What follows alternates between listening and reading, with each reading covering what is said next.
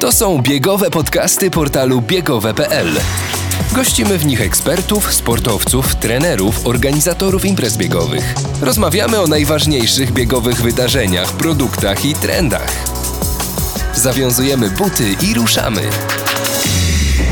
Panie i panowie, biegaczki i biegacze, nie zwalniamy tempa i startujemy. Odpalamy wrotki, konkretnie zawiązujemy buty do biegania i zaczynamy 22 odcinek biegowych podcastów. Witają się z wami Marcin Dulnik, redaktor naczelny portalu biegowe.pl, i Damian Bombol, a naszym i waszym gościem jest... wyjątkowy biegacz, wyjątkowy gość, bo tylko takich zapraszamy tutaj do naszego podcastu. Sześciokrotny maratończyk, pasjonat, człowiek, który zaczął biegać ze strachu. Na etapie pobiegiwania koleżanka zadzwoniła do niego z pytaniem, czy pobiegnie z nią w biegu rzeźnika. Nie wiedział w ogóle, co to jest, zgodził się, a później zaczęły się problemy. W każdym razie zakochał się w tym cudownym sporcie. Jest z nami Kuba Pawlak. Siemanko, witam was, bardzo mi miło. Trochę się czuję taki, wiecie, dziwnie w tej sytuacji, jako osoba, która prowadzi też na co dzień podcasty, bo niby nic się nie zmieniło, ale wiecie, wyobraźcie sobie, macie żonę, partnerkę, jakkolwiek męża, i zazwyczaj jest tak, że jak macie małżeńskie łóżko, no to jedna osoba śpi po jednej stronie, a druga po drugiej, więc wyobraźcie sobie taką sytuację, że myjecie zęby, wracacie i ta osoba leży po drugiej stronie. No niby wszystko jest okej, ale ja się tak teraz czuję. No właśnie, Kuba, bo ty jesteś... Marcin, ty zbierz myśli, żeby to jakoś skomentować, a ja tylko dodam, że koniec Kuba... podcastu chyba. A ja tylko dodam, że Kuba od niedawna założył nowy podcast, czyli zaprosiliśmy człowieka z konkurencji. Wydaje mi się, że Kuba zaraz to poprawi, bo nie jest to nowy podcast. Ale to już może oddam głos Kubie. 42 195 FM, tak? Dlaczego chcesz być lepszy od biegowych podcastów, Kuba? Dlaczego chcę być lepszy? Nie, myślę, że tak jak sobie pogadaliśmy tutaj na przedanteniu, to w ogóle nie rozpatrujemy tych kwestii w temacie konkurencji. Myślę, że w ogóle jako wszyscy tutaj, jak siedzimy, osoby związane z mediami biegowymi od dawna, no to bylibyśmy śmieszni po prostu, gdybyśmy na siebie patrzyli w ten sposób. To jest rynek mały, a rynek... W ogóle słowo rynek, no to tak biznesowo brzmi. Myślę, że w przypadku na przykład mojego projektu to na pewno nie jest główna motywacja i nie chciałbym w ten sposób o tym mówić, ale na pewno biegaczy, którzy napływają, którzy zaczynają, jest tyle i uświadamianie tych, którzy już są w tym procesie biegowym, przekazywanie im, no nie tylko uświadamianie, ale nawet rozrywki zwykłych interesujących rzeczy ze świata biegania, których mogą sobie posłuchać, jest tyle, że chyba głupio by było się traktować jak konkurencję. No i to, że mnie tutaj zaprosiliście dzisiaj, za co od razu serdecznie dziękuję, no też o tym dobitnie świadczy. No tak. Słuchaj, na pewno chcemy tutaj poplotkować o bieganiu, o tym, co biegowy w trawie pisze. Troszeczkę tak, możemy potraktować ten odcinek jako taki biegowy pudelek, ale zacznijmy od spraw poważnych, Kuba. Aleksandra Lisowska rozpoczęła nasz... szturm po medale Mistrzostw Europy w lekkiej atletyce, mistrzostwa rozgrywane w Monachium, złoty medal. I tak się zastanawiam, czy to już jest biegowy boom, czy ta maratomania przed nami, a może jej w ogóle nie będzie? No, jeżeli powiedziałeś, że to będzie poważna sprawa, to ja tylko dodam, że poważniejszej sprawy w polskim maratonie to nie było od bardzo dawna. Chyba tylko porównywalny sukces Jarreta na Mistrzostwach Europy w 2014. W Zürichu. W srebrny medal. To już 8 lat. No więc na pewno Ola Lisowska tu zrobiła więcej dla polskiego maratonu tym występem niż wszyscy działacze i wszyscy razem wzięci przez ostatnią dekadę. To na pewno. No ale co, mamy chyba wszyscy wątpliwości co do tego, czy za tym pójdzie jakaś zmiana systemowa, bo poza tym, co się zadziało chwilowo w mediach pozabiegowych, no bo my i tak tym żyjemy, i tak w tym siedzimy mocno i kumamy to, rozumiemy, przeżywamy. No to był taki chwilowy pik, a teraz już parę dni minęło, bo nagrywamy ten podcast w piątek i widzimy, że Ola sobie robi fotę, że jest w górach. Super, na pewno jej tego potrzeba, w ogóle tego nie oceniam, natomiast jak patrzymy na to, jak to wygląda u sportowców z tych sportów takich mniej niszowych, tak bym to nazwał, mainstreamowych, no to teraz taki sportowiec, który wraca z medalem Mistrzostw Europy w polskich warunkach, miałby tour po mediach i to nie mówię. Powinna siedzieć na kanapie w Dzień Dobry TV na przykład. O, na przykład. Doskonały przykład. No, ale żeby tak się wydarzyło, potrzebne są struktury, potrzebne jest wsparcie, potrzebny jest zespół. Z tego co wiem, no, albo inaczej, efekty i to, że Ola nie siedzi na kanapie w Dzień Dobry TVN, to wskazuje na to, że nie ma takiego wsparcia, nie ma takiego pomysłu. Więc chyba tu jest pies pogrzebany. Nie mam takich informacji, bardzo trudno mi powiedzieć, ale na pewno przez ostatnie lata pracy dziennikarskiej związanej z biegaczami, zwłaszcza z biegaczami długodystansowymi, podpisałbym się pod takim sformułowaniem, że to jest takie środowisko quasi-wyczynowe. No my ich często utożsamiamy z takimi sportowcami jak właśnie Marcin Lewandowski, bo to też biegacz, jak Patryk Dobek, a na pewno różnica między w ogóle tym blokiem wytrzymałości Polskiego Związku Lekkiej Atletyki, który jest taki, jak to się mówi, niemedalodajny w ostatnich latach, no jest zasadnicza i chociażby to, że właśnie ekipa przygotowująca się do wspomnianych Mistrzostw Europy. Ostatni obóz spędziła w Jakuszycach, gdzie, no umówmy się, że hipoksja i warunki wysokogórskie w sportach wytrzymałościowych, no to już jest standard, tak? I szykując się na taką imprezę, zwłaszcza jeżeli odpuściliśmy jako kraj Mistrzostwa Świata, jeżeli chodzi o maraton, w ogóle nie próbowaliśmy nawet tam nawiązać rywalizacji i postawiliśmy tutaj na ten ewentualny, no wtedy mówiło się o medalu tylko drużynowym, a to co Ola robiła, jeszcze tutaj wspomnę, ogromne gratulacje w ogóle, bo to nie wybrzmiało dla Oli. Zaskoczyła wszystkich, no ale jednak nie do końca wiem, czy takie przygotowania dają naszym sportowcom w ogóle równe szanse i to znaczy, że systemowo gdzieś tam do końca nie myślimy o tym na poważnie i to jest takie błędne koło. Tak jak powiedziałem, nie medalodajne konkurencje, więc nie inwestujemy dużej kasy, a nie inwestujemy dużej kasy, więc konkurencje są niemedalodajne i ktoś musi to przerwać. Miejmy nadzieję, że właśnie wyczyn Oli Lisowskiej będzie takim właśnie wydarzyło się coś, co zmienia trochę zasady gry, no bo nie medalodajna konkurencja dała dwa medale, jeden indywidualny i drużynowy. W drużynie brązowy medal. Tak, jest brązowy medal w drużynie i złoto Oli Lisowskiej, więc Peszela traci argument powtarzany od lat, że nie inwestujemy w przygotowania naszych długasów, bo nie dają medali. Medale są, ale no, oczywiście za wcześnie jest na to, żeby Peszela pytać, co za tym będzie szło. Oczywiście jako media biegowe mamy obowiązek na pewno tego tematu pilnować, żeby w odpowiednim czasie Związek powiedział, co zamierza z tym dalej zrobić. Na razie jak chodzi o media biegowe, no to pewnie każdy, kto trochę się interesuje biegami długimi, czytał felieton Marcina Nagórka na stronie magazynbieganie.pl. Przy okazji pozdrawiamy gorąco. No Marcin napisał długi tekst, dość smutny. Wstrząsająca analiza. No, nie ma tu zbyt wielu oznak optymizmu, mimo tego wielkiego sukcesu Oli Lisowskiej. Ja może tylko zacytuję sam koniec. Komentarze nie czytaj tylko. Nie, komentarze sobie darujemy. Bo to po 23. Natomiast to podsumowanie brzmi tak. Jest źle, będzie tylko gorzej, a w najbliższych 20 latach czeka nas jedynie pasmo rozczarowań. Wśród nich jedno, może dwa pozytywne zaskoczenia osiągnięte dzięki indywidualnemu samozaparciu, wbrew systemowi i ogólnemu trendowi. Tym bardziej doceniajmy moment chwały Aleksandry Lisowskiej i Jacka Wośka. Cieszmy się nim, bo lepiej już nie będzie. Słowo komentarza z twojej strony? No, trochę się zgadzam, trochę się nie zgadzam.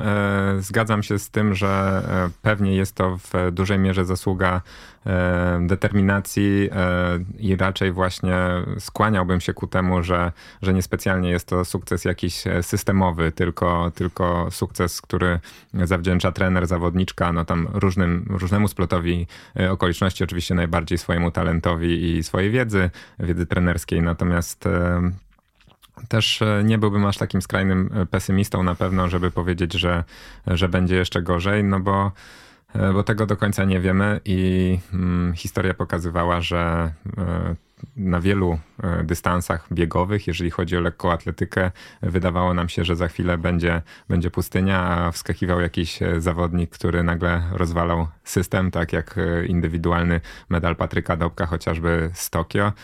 Oczywiście był to świetny zawodnik, zmienił konkurencję, natomiast no, mówmy się, że w mojej ocenie, patrząc na to, jak na sztafety zapatrują się najlepsze reprezentacje i nie zawsze dla nich to jest celem numer jeden, bo celem numer jeden dla wielu sportowców światowego formatu jest właśnie medal indywidualny, no to z tej perspektywy patrząc, medal Patryka Dobka był po prostu najbardziej wartościowym, jaki w Tokio był. Więc brązowy medal na 800 metrów. Tak, ale to wpisuje się w to, co napisał Marcin Nagórek, że te pojedyncze sukcesy, które nam rozjaśniają ten mrok. I trochę się zastanawiam, na jakiej podstawie opierasz swój umiarkowany optymizm. Już ci mówię, na takiej, że jesteśmy 40-milionowym krajem i historia nam pokazuje, że tych talentów mamy całkiem sporo. Niestety i niestety, bo nie chcę tutaj też być jakimś defetystą, ale system trochę nauczył się, że jak jeden talent będzie u nas niewykorzystany, to zaraz pojawi się następny i może dlatego my z takim pietyzmem o nie nie dbamy. Myślę, że wielu zawodników typu Krzysztof Różnicki, gdyby urodzili się w Norwegii, to byliby noszeni na rękach do tych wszystkich lekarzy, dopóki by nie stanęli na nogi. U nas wiemy, że wyglądało to trochę inaczej i chłopak, który był takim diamentem, talentem i naprawdę no moim zdaniem najbardziej perspektywicznym zawodnikiem, gdyby mnie ktoś zapytał w połowie zeszłego roku o perspektywy biegowe w Polsce, no przez rok zmagał się z kontuzją tak naprawdę no taką dosyć niegroźną z pozoru, tak? I ma ogromną dziurę i nie wiadomo, jak on się po tym pozbiera. Powolutku gdzieś tam zaczyna wracać, na szczęście, no ale zanim osiągnie pułap, który dla niego będzie satysfakcjonujący, nie mówiąc już o takim, o rezultatach, na którego z pewnością stać, no to też pewnie jakiś czas minie. Ale w szczegółach o całą historię Krzysztofa Różnickiego poznacie słuchając ostatniego odcinka podcastu Kuby. Możesz zaprosić do słuchania. Tak jest, zapraszam oczywiście wszystkich na 42 195.fm, strona internetowa, tam znajdziecie oczywiście na wszystkich platformach streamingowych plus YouTube. Zapraszam właśnie na taką poszerzoną rozmowę z Krzyśkiem Różnickim, bo bardzo fajny chłopak, który mnie, i to mówię bez kurtuazji, mocno inspiruje. Naprawdę super podejście. Gdybym ja był tak ułożony w jego wieku, to gdzie bym dzisiaj był? Już w studiu biegowych podcastów.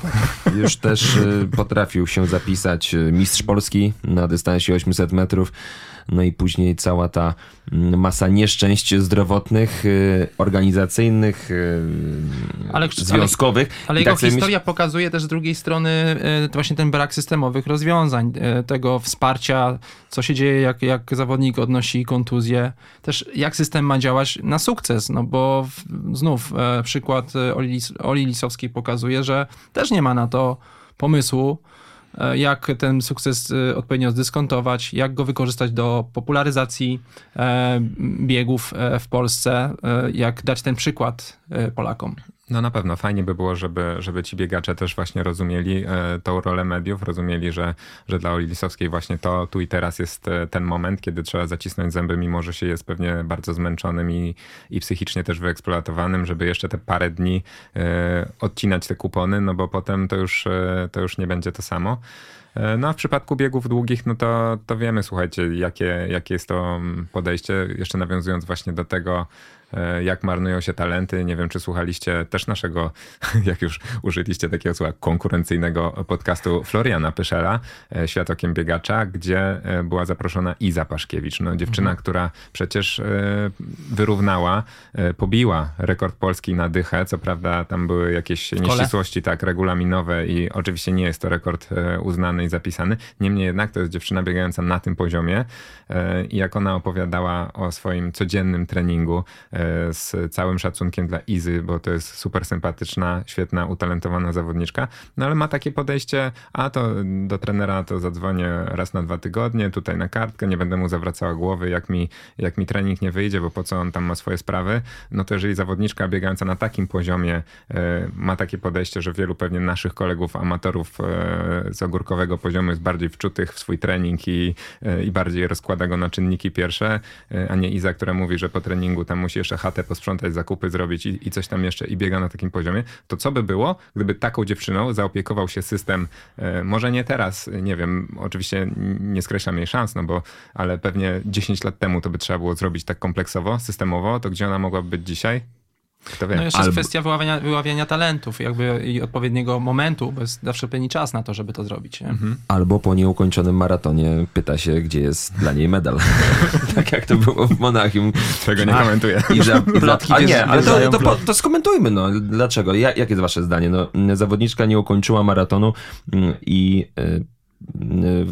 przygotowując się do ceremonii medalowej zdziwiona była, że no nie ma dla niej medalu, mimo że nie ukończyła rywalizacji i później otwarcie przyznała, że gdyby wiedziała, to by ukończyła ten maraton. Marcin, oddajmy ci głos. Czy medal się należy zawodniczce, która nie ukończyła maraton, mimo że znajduje się w reprezentacji, która zajęła 3. miejsce? To nie jest takie proste oczywiście. Tak, z jednej strony jak spojrzymy na ten temat oczami osób spoza środowiska biegowego, takich ludzi z ulicy, no to sprawa jest no, jednoznaczna. Nie dobiegła do mety, więc o co jej chodzi? Gdzie w ogóle sens pytania o medal? Przypomnijmy, mówimy cały czas o Mistrzostwach Europy w maratonie w Monachium. Tak.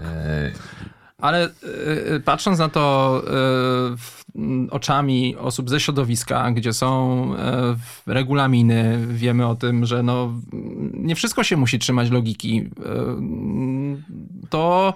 Zwłaszcza, że za taki medal są stypendia, tak? I właśnie, więc to zmienia tą perspektywę. Jeżeli zawodniczka faktycznie otrzymywała jakieś zapewnienia, że no, medal przysługuje każdej zawodniczce, niezależnie od tego, czy dobiegnie, czy nie dobiegnie, że wszystkie, że cała piątka je otrzyma, no to w takim ujęciu to rozgoryczenie, ten smutek, ten żal wydaje się bardziej uzasadniony, aczkolwiek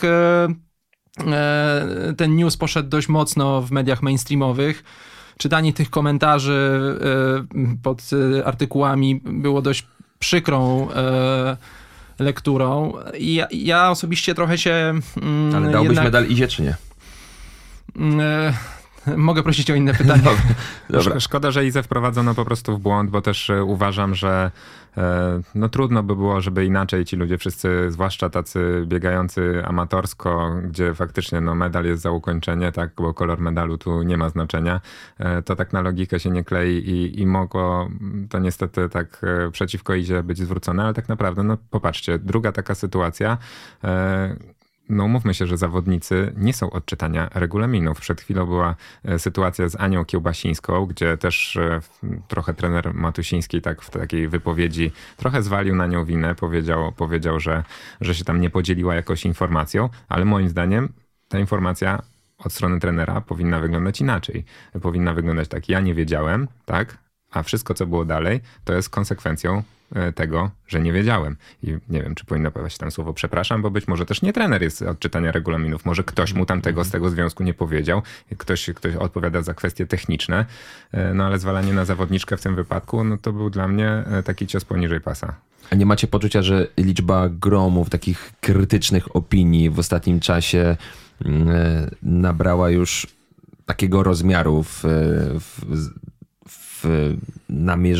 takiej namierzonej krytyki w stronę Polskiego Związku Lekkiej Atletyki i doprowadziło do takiego dosyć sporego kryzysu wizerunkowego, z jakim Peszela jeszcze do tej pory się nie mierzył? Kryzys wizerunkowy, trzeba by było w związku zapytać, czy to czują, a tak nie, to tak mówię oczywiście żartem, bo tak naprawdę pomimo, że na pewno w swoim życiu popełniłem sporo jakichś tekstów takich krytykujących związek za organizację, za inne rzeczy, nie patrzę na tę sprawę tak zupełnie zero-jedynkowo, bo też ze swoich spostrzeżeń obserwując to wszystko z boku, patrząc na podejście niektórych zawodników, takie dosyć roszczeniowe w wielu kwestiach, uważam, że to nie jest takie oczywiste i że często ta racja mimo wszystko leży po środku. Oczywiście jest wiele pól do poprawy, tak jak każdy ma i w przypadku Polskiego Związku Lekkiej Atletyki organizacyjnie tak. Natomiast myślę, że tutaj działa trochę taki efekt kuli śnieżnej. Tak, ktoś sobie pozwolił na taką wycieczkę, no to następny, wiadomo, że sport to są emocje, ci ludzie często są rozgoryczeni z różnych przyczyn. Jak nawet słuchamy tłumaczeń po jakichś nieudanych występach, no to widzimy, że często nasz umysł tak jest skonstruowany, że szuka tych wyjaśnień, tych pretekstów, no i czasem znajdzie się taki po prostu w kwestiach organizacyjnych. Ale no. Kuba, sam zobacz, że to sam o tym powiedziałeś, że nasi Martańczycy do startu w Monachium szykowali się na obozie w Jakuszycach. No, posługujemy się liczbą pojedynczą, nie mnogą, na jednym obozie. Mówię o tym celowo, dlatego że bardzo późno w ogóle te przygotowania wystartowały oficjalnie.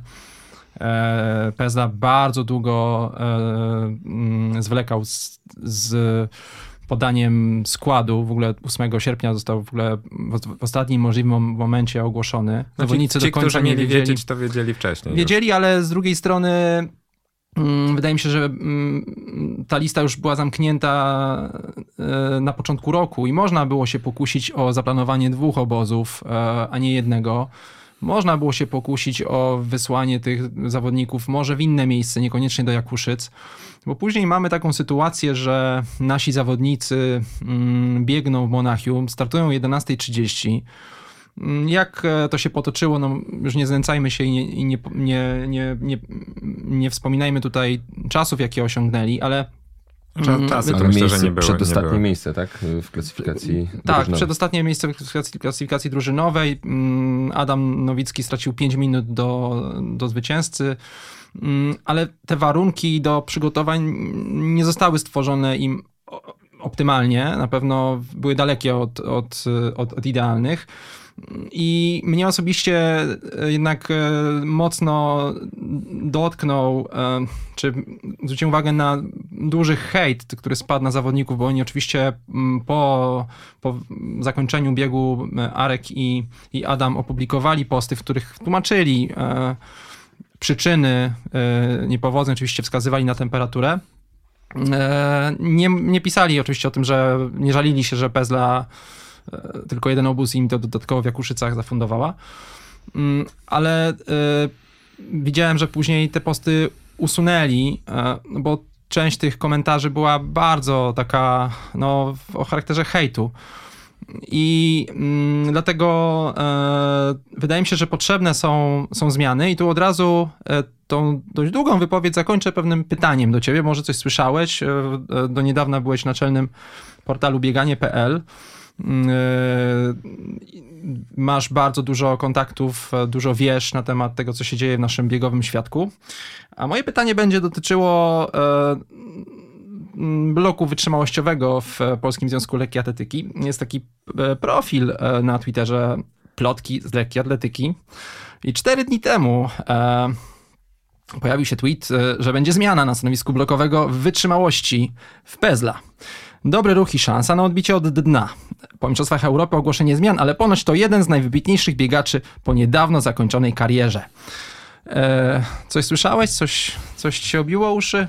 Może możemy się pobawić w jakieś typowanie? No z tych, którzy niedawno zakończyli karierę, no to pewnie do bloku wytrzymałości aż tak dużej kolejki by nie było. Zaczynam się teraz zastanawiać. Zaskoczyłeś mnie w ogóle. Nie mam takiej wiedzy, kto mógłby to być. Natomiast zastanawiam się, czy z tych zawodników, którzy niedawno zakończyli karierę, kto byłby odpowiedni i po co tak naprawdę, bo pytanie, kim jest i jaka jest rola szefa bloku wytrzymałości. Dzisiaj jest to Zbigniew Rolbiecki. Tak. No, na pewno ma decydujący głos, jak chodzi choćby o wyłanianie kadry. Jesteś pewny? O planowanie przygotowań do startów. Wydaje mi się, że Wydaje mi się, że ma mocny głos w tej sprawie. No, jest najbliżej zawodników i jego rekomendacje są ważne. Ja nie wiem, bo to są rzeczy, takie informacje, do których ja nie mam dostępu. Chyba nikt nie ma dostępu poza tymi osobami, które te decyzje podejmują.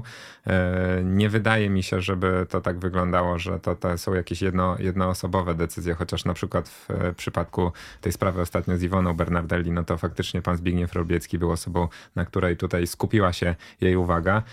Ja tyle, co mogę powiedzieć, co wiem z kontaktów, to, że na pewno pan Zbigniew Rolbiecki jest dobrym organizatorem bardzo i widziałem nieraz na własne oczy, że potrafi tam trzymać wszystko w ryzach i fajnie dba o to, żeby czy obozy, czy wszystkie takie rzeczy odbywały się tak, jak powinny się odbyć. Może nie jest to jakaś popularna teza, natomiast ja w ten sposób na pewno go odbieram jako organizatora, ale popatrzyłbym tutaj zdecydowanie jakby szerzej. Nie wiem, co powinno się zmienić, żeby w bloku wytrzymałości było lepiej. Kim jest szef bloku wytrzymałości? Czy to miałaby być osoba, która ma wpływ na... Bo myślę sobie o tych kandydatach jeszcze. No, ale myślimy o zmianach systemowych, no więc no to mógłby być jakiś początek tych zmian. Od razu, bo nie wiem, jakie masz tam w głowie nazwiska, co tam, jak maszyna losująca wszyscy pracuje. Dementowali. Ale już mamy dementi, od razu pomogę ci. Zdementował już Adam Kszczot, który potem zaczął też na Twitterze pytać innych zawodników. No i Marcin Lewandowski i Marek Plawgo również, no... Słuchajcie, są to osoby, te, które wymieniłeś, które no, chyba nie trzeba było dementować. Oni wszyscy mają co robić w życiu i jakby, wiecie co, to na pewno no więc nie... kto? To nie jest też taka wdzięczna rola wcale, nie? Patrząc o tym, co Damian powiedział przed chwilą, ile tutaj hejtu wylewa się na związek. Umówmy się, że blok wytrzymałości jest tym, który do tej pory, może teraz to się zmieniło, bo jest Kasia Zdziebło, jeszcze tak Tomala, przynosił bardzo mało medali, więc tam było najwięcej miejsca na tą frustrację i pewnie szef bloku trochę musiał brać to jakoś na klatę. Nie, ale nie mam pojęcia. Wydaje mi się, że fajnie by było, żeby jakiś taki kierunek faktycznie nadać na bazie tych sukcesów, które się teraz zrodziły, ale czy struktura Polskiego Związku Lekkiej Atletyki wygląda tak, że to właśnie szef bloku jest tutaj jakimś wąskim gardłem? Nie wydaje mi się szczerze. Zobaczcie, że jak wysyłane są powołania i tym podobne, to tam nigdy nikt się nie podpisuje z imienia i nazwiska, a regulamin powołań wygląda w taki sposób, że ostatecznie decyzję podejmuje zarząd PZLA i pod takimi powołaniami nie ma napisane prezes, wiceprezes czy szef bloku. Nie, to po prostu jest anonimowe i to może wystarczy za komentarz. A co sądzisz o braku powołania dla Iwony Bernardelli i całym tym zamieszaniu związanym z metodami kwalifikacji?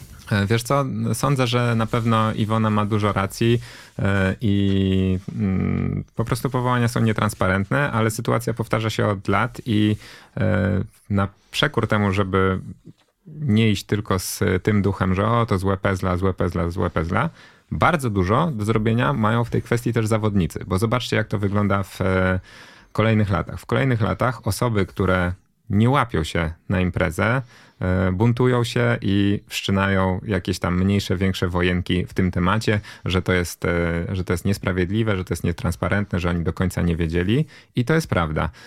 I okej, za rok to możesz być ty, w kolejnym roku mogę być ja i dlaczego ci zawodnicy wszyscy nie staną solidarnie, skoro się znają, skoro się lubią, są taką wąską grupą, wreszcie za kimś i powiedzą stop, niech ta karuzela się skończy, przerwijmy to, prosimy w przyszłym roku, żeby było to transparentne, tak jak udało się to zrobić w wielu krajach i żebyśmy my wiedzieli po prostu, jakie są zasady, tak? I gdyby, tak mi się wydaje, że gdyby oni się zgadali, gdyby stanęli okoniem i byli razem w tym wszystkim, to wreszcie ktoś na górze musiałby zareagować. W przeciwnym razie wszyscy, którzy się zakwalifikowali, milczą, no bo nie chcą stracić tej okazji i są aktualnie, no, że tak powiem, w tej uprzywilejowanej sytuacji, a za rok każdy z nich może być na miejscu Iwony Bernardelli, no i wtedy... Zobaczcie też, że my jakby znamy te metody kwalifikacji jako osoby, które się tym mocno interesują, ale jeżeli przeczytalibyście o innej dyscyplinie, na której się, nie wiem, hipotetycznie nie znacie, nie wiem... biatlon, ja się nie znam na przykład na biatlonie, że zawodnik, który nie złapał się do kadry, ma pretensje do tego, że było coś nie tak. No wiadomo, jak sobie myślę o tym, jak to czytam, nie wnikając w całe szczegóły, no bo nie chce mi się, wiecie, czytać, kurczę, kto z kim, kto ustala z kim, jak, po co. Patrzę, nie załapał się, no to ma pretensje, no normalne, tak? Ale ja znam przykład zawodniczki, która nie załapała się na mistrzostwa, nie miała pretensji i pojechała na kolejne mistrzostwa i została mistrzynią Europy. Mhm. I tą zawodniczką jest Aleksandra Lisowska, która w 2018 roku nie została zabrana na mistrzostwa Europy w Berlinie. Zabrakło jej 43 sekund do minimum. Nie pojechała na tą imprezę, mimo tego, że Peszela wysłało do Berlina zawodników bez minimum, więc była to decyzja taka uznaniowa, nazwijmy to. Tak, właściwie tak, to jest właśnie ten problem w powołaniu. Tak. Przecież ja też znam taką. I po tym, co się wydarzyło, ja nie słyszałem ze strony Oli, żeby chodziła i narzekała, tylko żeby robiła z tego dramę. Tylko, właśnie, efekt widzieliśmy w miniony poniedziałek. No tak, tylko popatrz, w jakim miejscu była Ola w tym momencie, a w jakim miejscu jest Iwona, która w zasadzie kończy karierę, tak? I ona na pewno może więcej. Sami nagrywając podcasty z biegaczami pewnie zauważyliście, że jest taka tendencja, że im ktoś jest bliżej końca kariery lub po końcu kariery, to mu się ten język trochę rozwiązuje, tak? Kolejną taką biegaczką, która pojechała na wielką imprezę i wróciła z medalem nie mając minimum, to była Joanna Jóźwik. 2014 rok Zurich, to był jej przepiękny dzień, przepiękny finisz, który ją uskrzydlił do tego stopnia, że stała się na długie lata najpopularniejszą lekkoatletką w naszym kraju, tak? Myślę, że nie ma co się indywidualnymi przykładami tu posługiwać, bo zarówno znajdziemy takie, które miały super spełnione minimum, a na imprezie im nie poszło, jak i w drugą stronę.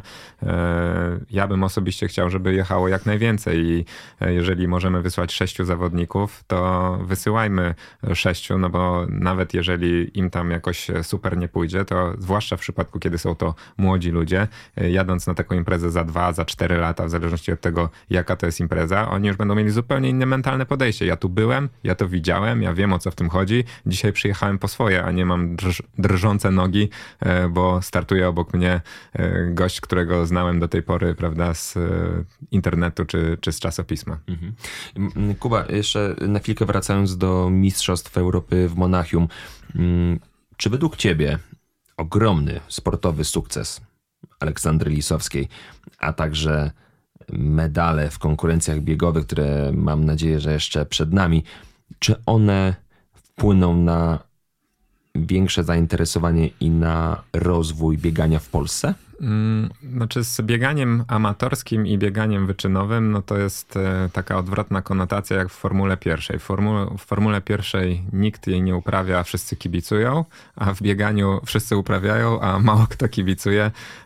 I patrząc nawet, wiecie, będąc właśnie tutaj w tym środowisku mediów biegowych, widzimy, że często patrząc na proporcje czytalności artykułów dotyczących jakiegoś, wiecie, ABC treningu, takich informacji dla osób zaczynających na przykład biegać, versus to, co się pisze o lekkiej atletyce, to nieporównywalnie jest to na korzyść tych biegaczy amatorów i myślę, że te środowiska nie łączą się tak do końca, a przynajmniej w bardzo małym stopniu. Znaczy są inne potrzeby biegaczy amatorów i inne tych, którzy chcą się tym sportem bawić na serio. I tu znów wracamy do punktu wyjścia, czyli do tego braku systemowych rozwiązań, bo jaką mamy ofertę jako kraj dla młodych lekkoatletów?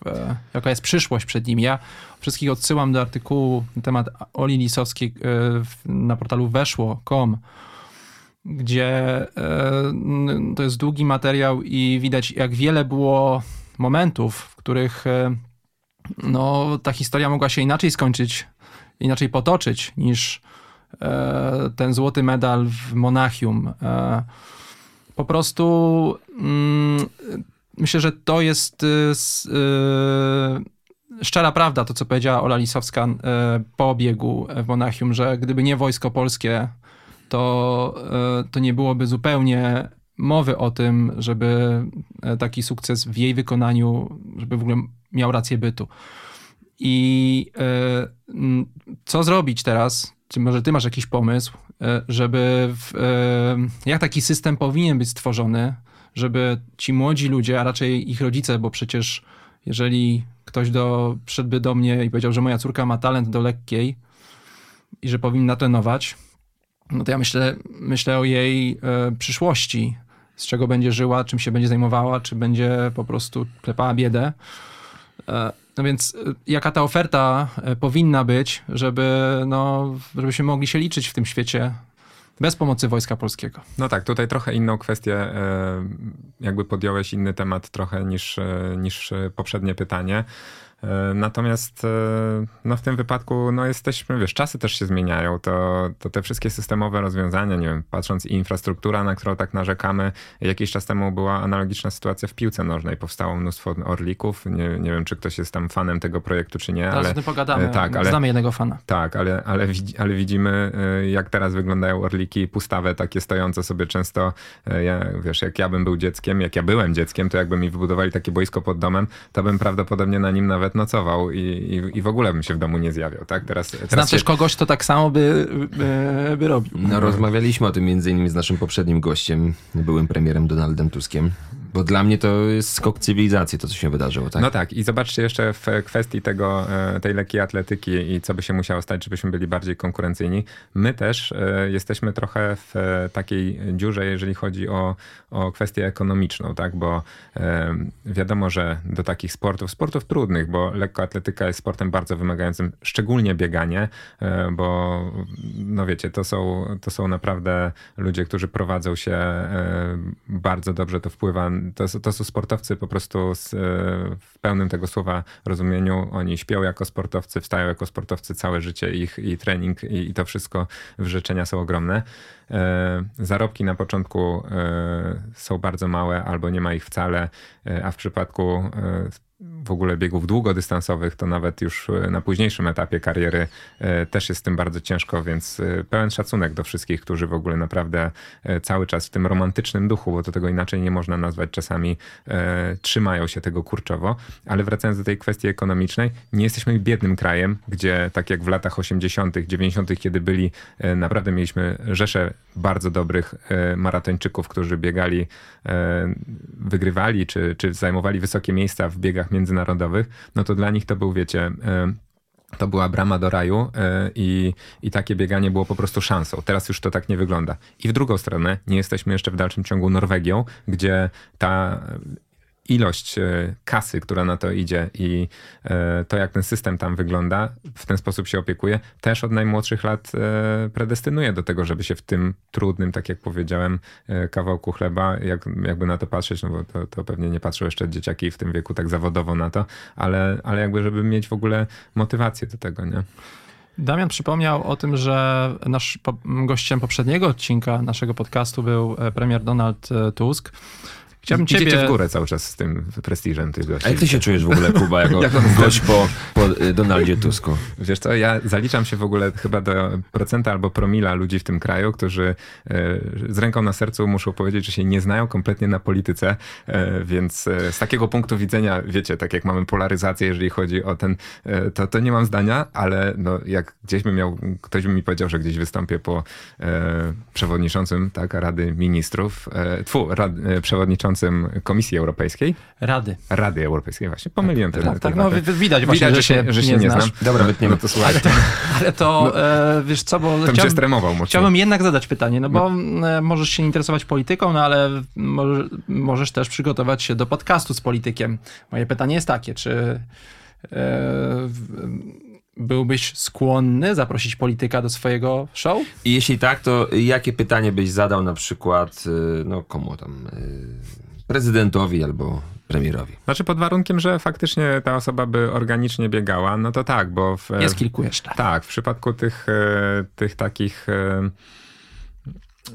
osób znanych spoza, a które biegają tak bardzo, bardzo dodatkowo. Pewnie forma mojego podcastu nie jest taka. Ja bym nie umiał rozmawiać o rozwiązaniach systemowych, o budżetach, o tym, jak popularyzować sport, bo nie czuję się tutaj ekspertem. Całej rozmowy bym nie zbudował. Chętnie bym zrobił wywiad pisany, taki krótszy, natomiast co do tych osób, które faktycznie organicznie biegają, no bo jest jeszcze kilku na pewno polityków, jest, nie wiem, Borys Budka mi przychodzi do głowy, pan Grzegorz Kołodko, wy zrobiliście super rozmowę z Adamem Hoffmanem i to było naprawdę fajne i jakby broni się w 100%. Ja wiecie, no żyję w tym kraju, widzę, co się dzieje, jak jest, jak w ogóle takie rzeczy są odbierane, tak? Od razu jak kogoś zaprosisz, to pewnie wy tak naprawdę powinniście odpowiedzieć na to pytanie. Ile wiadomości na skrzynkę Instagrama dostałem? Dokładnie. Taki i owaki. Dokładnie. I... Unfollow. Znaczy ja do tego się odniosę krótko, że niewykluczane, że w przyszłości w tym studiu pojawią się kolejni politycy.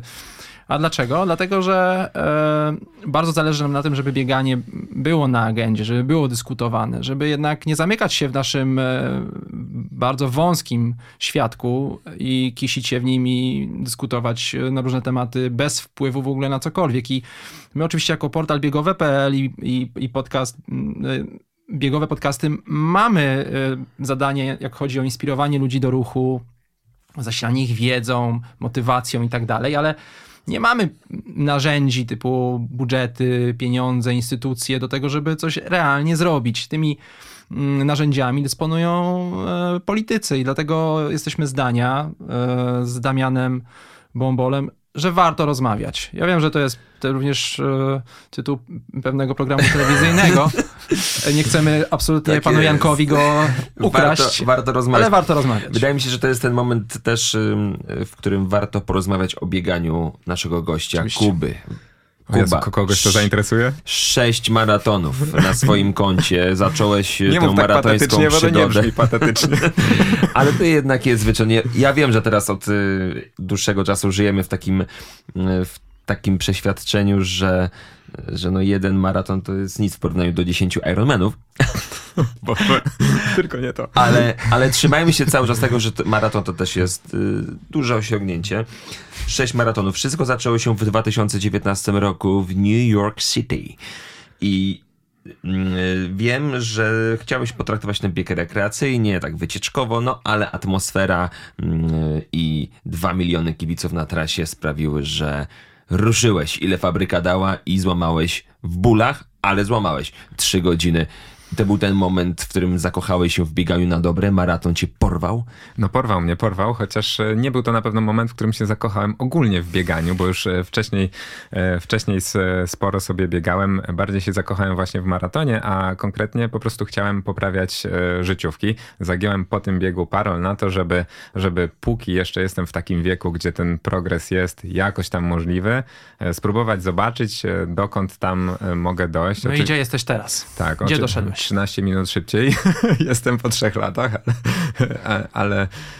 ale to jest zawsze coś. Natomiast tak faktycznie było, że w ogóle nie miałem, debiutując w Nowym Jorku, czyli maraton maratonów, nie mówię tutaj jakby, nie mam na myśli chwaląc się, ale totalnie wyobraźcie sobie żółtodzioba, który trafia na taki bieg i myśli, że to tak zawsze będzie wyglądać, że o to w tym chodzi. To był taki trochę szok kulturowy, bo to jest takie miejsce, gdzie naprawdę przyjeżdżając wcześniej kilka dni, wiecie, Amerykanie są mistrzami small talków. Wchodzisz do warzywniaka, wchodzisz do kiosku i okazuje się, że tam wszyscy wiedzą, że chudy gość jakiś przyjechał, za tydzień jest maraton w Nowym Jorku, no to od razu jest zagadywania, będziesz biegł tędy, tutaj popatrz w lewo, prawo, tu będziecie przebiegać i tam wszyscy tym żyją, nie?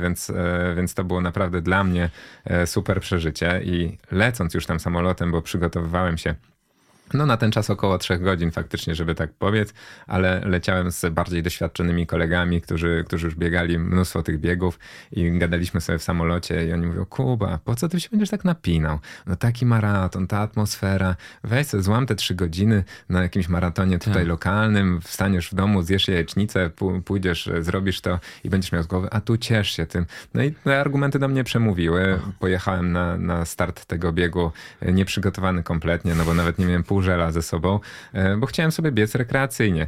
No ale zapisałem się już pół roku wcześniej, więc wsadzili mnie do tej fali sub 3 godziny. No i słuchajcie, spotkałem tam tuż przed startem, bo tuż przed startem to 3 godziny oczekiwania.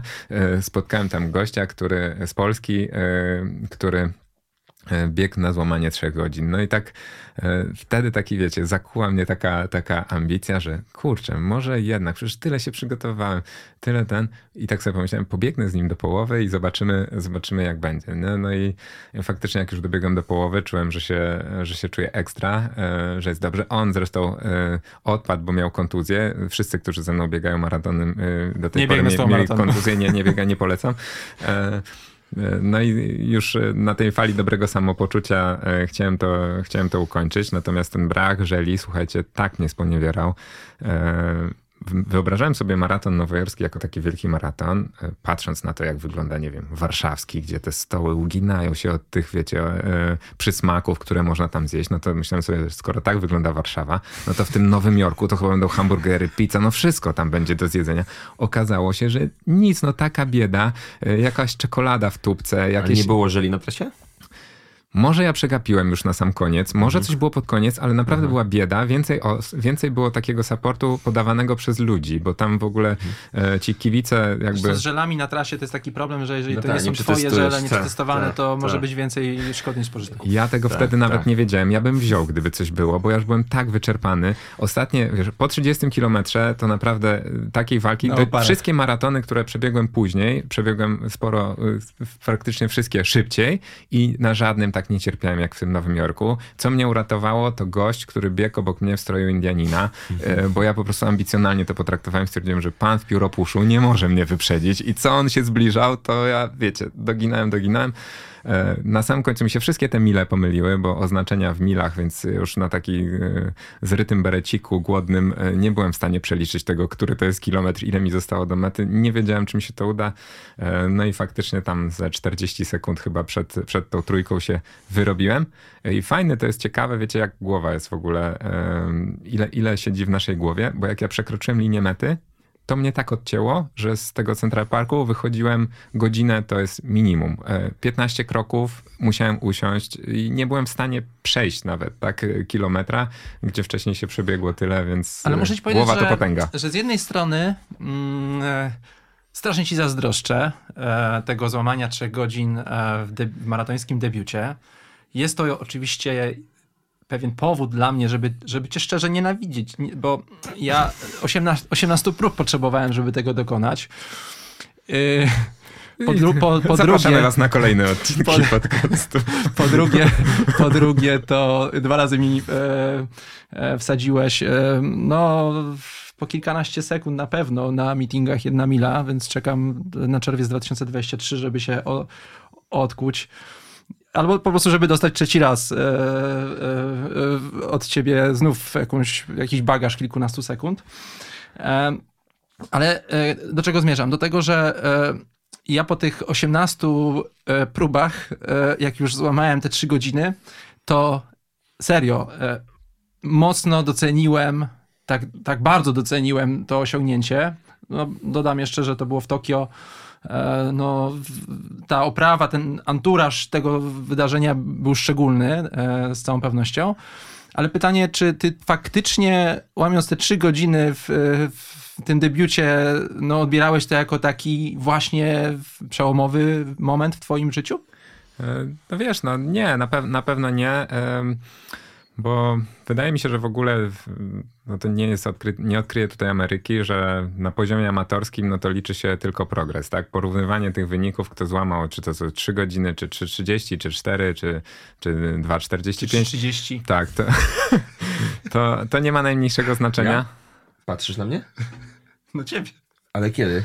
No w Barcelonie. A, w 3:30, zrozumiałem, 5:30. Myślałem, że chcesz mnie obrazić teraz, ale wracamy do Kuby.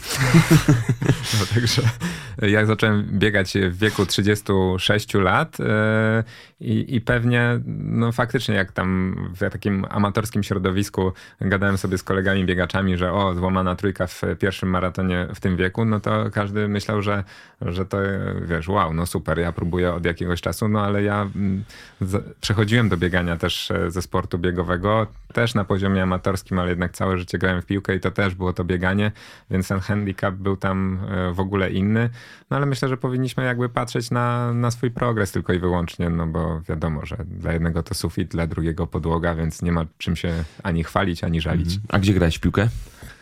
No w warszawskich tych wszystkich i podwarszawskich miejscowościach, a w warszawskich klubach. Słuchaj, na podwarszawskiej miejscowości to jestem ekspertem, nie zagniesz mnie, wiesz, tutaj gdzie jest Jadów, gdzie jest Łoś, gdzie są takie miejscowości. Ja wszędzie tam grałem w piłkę na pastwiskach. Legia różnych. Czy Polonia? Za kim jesteś? Wiesz co, to jest śmieszne, że właśnie... Uważaj. Tak, że jest taka... Wal śmiało, my wszystko przyjmiemy. Nie, bliżej mi na pewno do Legii, natomiast nigdy nie rozumiałem, jako osoba grająca w piłkę, właśnie tego, no wiecie, tej potrzeby takiej utożsamiania się, że ja tobie tam zrobię krzywdę, bo ty lubisz inny klub, a w ogóle jako nastolatek, jak Polonia grała w najwyższej klasie rozgrywkowej, wtedy to się nazywała Pierwsza Liga i Legia również, miałem ochotę chodzić na oba kluby, w zależności od tego, kto miał lepszego przeciwnika. I nawet sam system, jak mówimy dzisiaj o systemie, wymuszał na mnie co innego, bo mając kartę kibica Legii, nie mogłem pójść na Polonię, co było... Były takie czasy. Tak, i to było w ogóle chore, prawda? Bo z góry system ci narzuca, że jak lubisz jeden klub, to musisz nie lubić drugiego. A dlaczego nie można lubić dwóch? Ja myślę, ja tego nie rozumiem, ale... Ja to jestem nawet za tym, żebyś lubił jeszcze... Ja to... Powiedz to! Jestem za tym, żebyś lubił jeszcze dwa dodatkowe kluby, czyli Koronę Kielce i Widzew Łódź. Serdecznie się do tego namawiamy. Tak. Słuchajcie, nie, ale zapytałem też o to, bo wielu piłkarzy nie lubi biegać bez piłki. I nawet już po karierze to jest tak, że ja zawsze lubiłem, więc miałem taką inklinację. Być może to jest pokłosiem właśnie tego, bo pamiętam, grałem kiedyś w Hutniku Warszawa. To jest klub, który się mieści tuż przy Lasku Bielańskim. Mieliśmy trenera takiego starej daty. I on miał taki, wiecie, no starą szkołę po prostu, więc my w sezonie przygotowawczym to piłki tak średnio widywaliśmy, na dziadku czasami trochę, ale generalnie biegaliśmy po tym lesie. Ja go już wtedy poznałem, każdą ścieżkę i wszyscy kleli, nienawidzili tego po prostu, a dla mnie to było bardzo okej, bardzo, bardzo przyjemnie i być może już wtedy właśnie miałem inklinację jakoś do biegania. Już tak zbliżając się do końca, moje na pewno takie już ostatnie pytanie.